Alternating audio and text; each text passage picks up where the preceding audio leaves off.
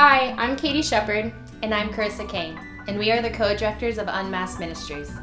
Unmasked Ministries is a healing prayer ministry that equips the saints to walk in the freedom of Christ. This is our podcast. Are you ready to be unmasked? Welcome back, listeners. Today we are talking about the topic of control. Carissa, can you define the different levels of control? Yeah. So control. First, we kind of want to know like why why do we have this desire to control things? We all have a level of control, right? Some people may have it more severe than others, but there is still a level of we all want to control, right? We want to control what happens in our lives. We want to be able to control the future sometimes, right? Because what does that do? That brings us security and safety, mm-hmm. so we think, mm-hmm. right? But we also need to come under the lordship of Christ and realize we are not in control of anything. Oh, yeah. He's in control of all things. Mm-hmm. So control is really rooted in pride and it's rooted in fear. Mm. So we have different levels of control. We have the word manipulation, which is usually kind of like the the the lower level of control, if you will the building block, yeah, and where it's where it starts. It's where it starts, yeah. and we learn that as children, really. Like probably around the ages of six and seven, reason really starts to come in, mm-hmm. and kids are are so intelligent. Kids are geniuses in their own way, and we undermine how intelligent children are, and what they do is they see patterns, right? Because they observe one, their parents the most, but yeah. they observe people because they're like sponges, mm-hmm. absorbing mm-hmm. everything because they want to learn. They love to learn. Even if they're not acting like they're listening, you better believe they're listening. Mm-hmm. And so, what kids will do is kids, right? Are moving from the flesh because they haven't asked Christ to come into their lives yet. And so their soul is leading them, mm-hmm. right? Like I think we talked about in one of our other episodes that the spirit is actually dead until we come to Christ and the right. spirit is birthed, right? Mm-hmm.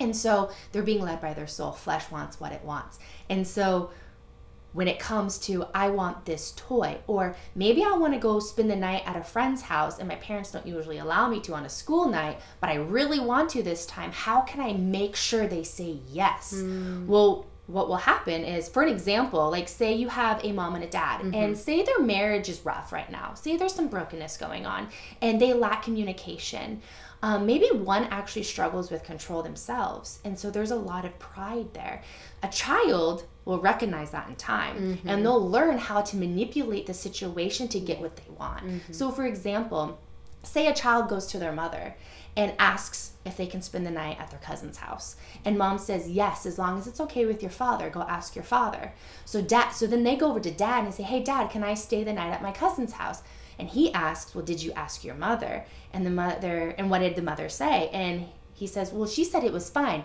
well, because maybe dad struggles with control and he wants to prove his dominance, mm-hmm. he'll say, Well, I say no. Well, the child is going to recognize that. Mm-hmm. And so next time, he's going to use that situation to benefit himself. Mm-hmm. So he's going to then go to his father mm-hmm. first because he knows that his dad will be proud and happy that he was asked first. And then mom just wants to give the child what they desire as long as it's good for them, right? Mm-hmm. So then the child gets what they want. So they learn how to manipulate at a young age. Mm-hmm. And the the crazy thing is is they don't know they're doing it mm-hmm. i hear counselors or the psychology world say all the time kids don't know how to manipulate they don't know that they're doing it whoa whoa whoa whoa whoa hold back they totally are manipulating mm-hmm. but you are right in saying they don't know what they're doing mm-hmm. because kids don't know what they're doing mm-hmm. they're acting out in the flesh it's instinct mm-hmm. right and so then what ends up happening is that builds over time and you continue to mm-hmm. manipulate throughout your life until that realization is brought mm-hmm. and that mm-hmm. awareness is then brought to the forefront of your mind. The second thing that we have under control is intimidation. Intimidation is like the next level of manipulation. So, if somebody's really struggling with like safety or insecurity, they may actually feel the need to intimidate somebody. If their manipulation isn't working the way that they want to, mm-hmm. that next level is, well, I'm going to intimidate them. Mm-hmm. So they are fearful and then they give me what I want. Yeah. And what could that look like? I mean, a lot of times what you see you see that in schools. Like I know a big topic in a lot of the school systems right now is bullying. Bullying is really bad, especially mm. with all the stuff that's going on in the world. There's a lot of division, so the bullying is increasing. And so what you see is you're seeing these kids mm. acting out and intimidating those that they may deem lesser than to get what they want. And ultimately, what that is revealing inside them is that they're so insecure and so scared and fearful of their own safety that they feel the need to intimidate others so they feel safe. Mm. And then the next one is dominate. And that's that's really the severe out of all three under control. Dominate is what comes in, that's like violence. That's like re- really when they can try to come and dominate over the situation. Violence meaning they can use harsh wording. Mm. Um, like profanity. Yeah. They could use threat, threatening, mm-hmm. like threatening words, um, or they can actually physically. Yeah, it's like abuse. Abuse. The different yeah. types of ab- abuse are verbal, emotional, right? And then physical. And then physical. Yeah. So those are like really the three levels of control that mm-hmm. we see here. So, using your example of the child, that manipulation came in six to seven and then it built over time. Yeah. What's the breakthrough there? How where would they come to the realization okay i'm doing this and then how do they walk out of it? Right totally. So i like personally i struggled with manipulation and i think it's important to look at ourselves and see is there a level of manipulating that i'm doing? Because a lot of times we all we all manipulate at mm-hmm. some level because we ultimately we too want what we want. Even if we are following jesus there mm-hmm. is still a level of i want to feel safe. Yeah. and i want what i want to feel safe right? So that mindset shift really is conviction. So when i was young i learned to manipulate. And i manipulated all the way up into my 20s and i was actually judging someone else um, pretty harshly about mm. their manipulation. I was able to see in others but was unable to recognize it in myself. Ooh. And immediately I felt convicted, mm-hmm. and the mm-hmm. Lord was like, You manipulate. Mm-hmm. And so I was like, Oh, wow. And He mm-hmm. started to show me the ways that I was manipulating yeah. and how I've actually been manipulating a lot. It wasn't just here and there, yeah. I was manipulating basically my situation, my circumstances, my relationships, mm-hmm. because I grew up at some level of not feeling safe or having mm-hmm. some insecurity some point in my life, mm-hmm. right? Manipulation came in.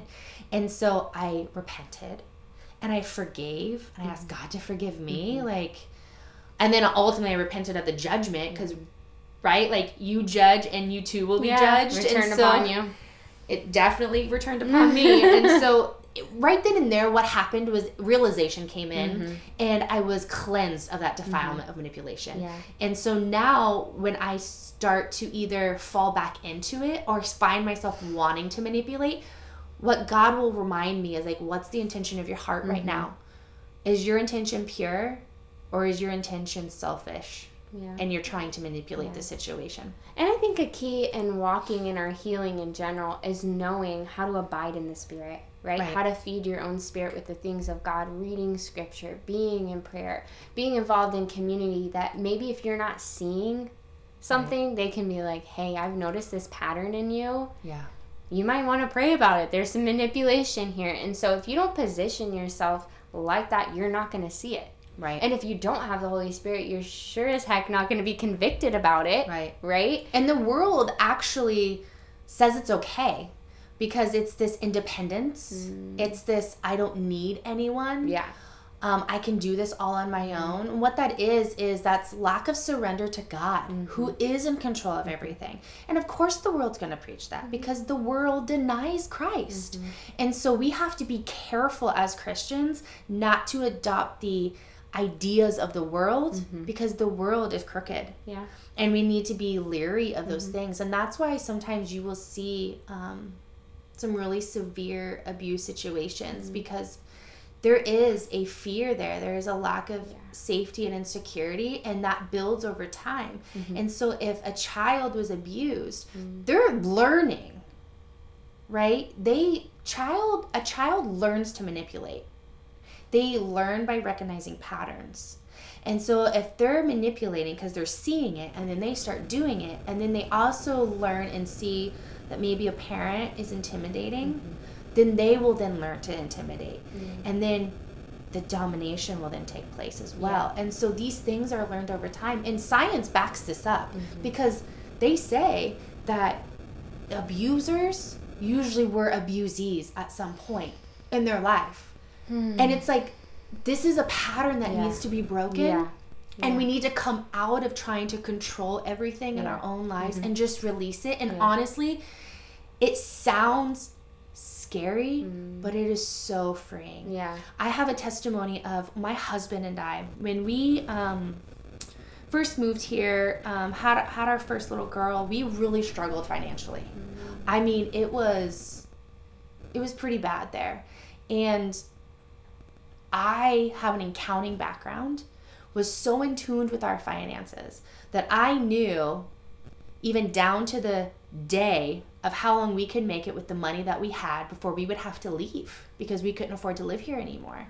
And that was really toxic. I mean, it's good to be kind of aware. Mm-hmm. And you to need have- to be wise, but it was filling. It says, "Do not be anxious," right? And Yeah. it sounds like anxiety was. Oh, filling. it was it was so bad. And you know, we were in church. This was back when we were going to Life Church, and um, we we were struggling financially, and they were they did the thing on tithe, and of course, I'm sure there's a lot of people that are, that have been triggered just like I was. But when you start talking about tithing. In church, and you're really struggling financially, that just makes you want to like throw something at the pastor because it's just like I want to be able to do this, Uh-huh. but I can't because I can barely make my rent, right? Yeah.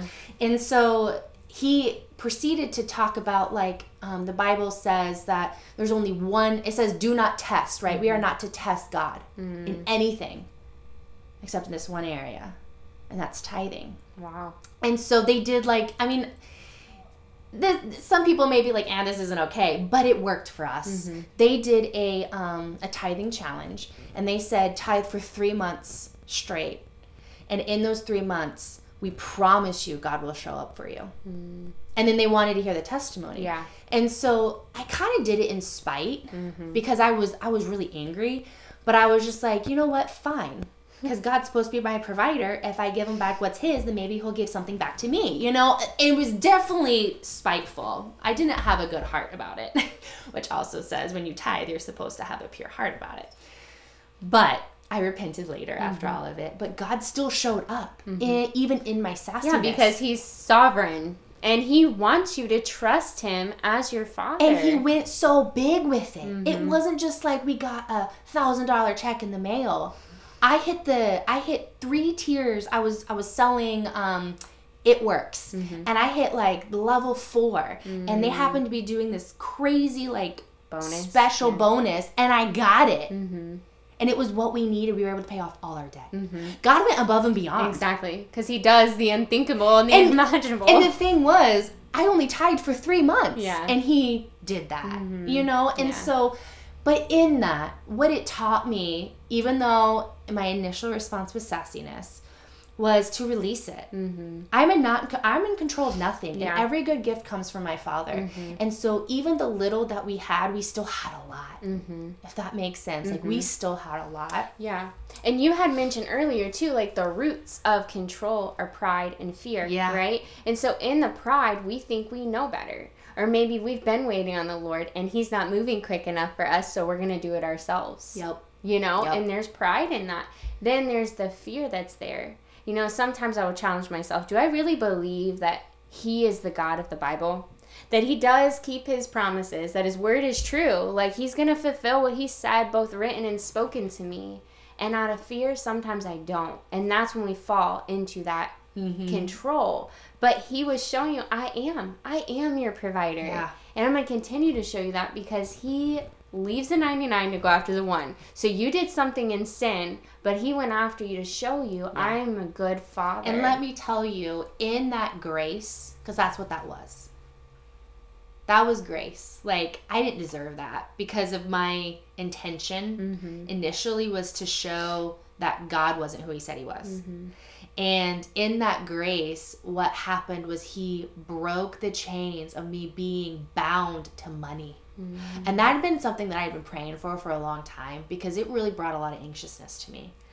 I don't know where that came in, but I was bound to it. I mean, it was so bad. I was checking our bank account every day, nickeling and diming everything. And I'm like, God, I don't want this anymore. Mm-hmm. And because he showed up, it's like I'm no longer bound to it. Mm-hmm. I'm still wise, Mhm. but I'm no longer anxious about when we don't have much. And then let me tell you, the next season after that, our financial situation was even worse. And we were living. So he was preparing you. Yes. yes. We were living normally for two years, two and a half years, almost three, with $50 in our bank account at the end of every month. Mm. And I don't know how we were making payments because accounting, I had my income spreadsheet, I had my expense spreadsheet, and we were in the red every month. But somehow we never missed a payment and we never went without. Mm-hmm. And it's unexplainable. Mm-hmm. But because I was free from that, mm-hmm. I was no longer anxious about it. Mm-hmm. I just did what I had to do. Yeah. Yeah. We've talked a lot about if you're dealing with manipulation, control, domination, yeah. intimidation, all the things. Yeah. Um, what would you say to someone who's dealing with another person who's trying mm. to do that, you know, to them? Like maybe manipulation. So I feel like the best example here is Luke 4. Because who is the best controller, manipulator, mm. intimidator, and denominator? Mm-hmm. Dominator. Satan. Mm-hmm. And so in Luke 4, you see Satan doing that to mm-hmm. Jesus. Well, trying to. Trying to, right? Failed. And, and, and, and, what does Jesus do? He remains so calm and collected. Mm-hmm. Yeah. And ultimately, he doesn't enter in. Mm-hmm. He's he founded in truth and who he is. Yes. Yeah. And he doesn't feed it. Yeah. But he also doesn't shut himself off completely mm-hmm. either. Yeah. So we've got to find that balance of we don't want to enter into that. Mm-hmm. We don't want to feed it. Right. But we also don't want to shut ourselves off. Mm-hmm. And so uh, I can't answer that for anyone particular mm-hmm. because everyone's situation is different. Mm-hmm. So what I would encourage is in those moments, in those exact moments, mm-hmm. not 5 minutes later, but in those exact moments, Holy Spirit, what do you want me to do right now? Mm-hmm. Sometimes he may ask you to speak truth. Mm-hmm. Regardless how the person receives it, you're sowing the spirit.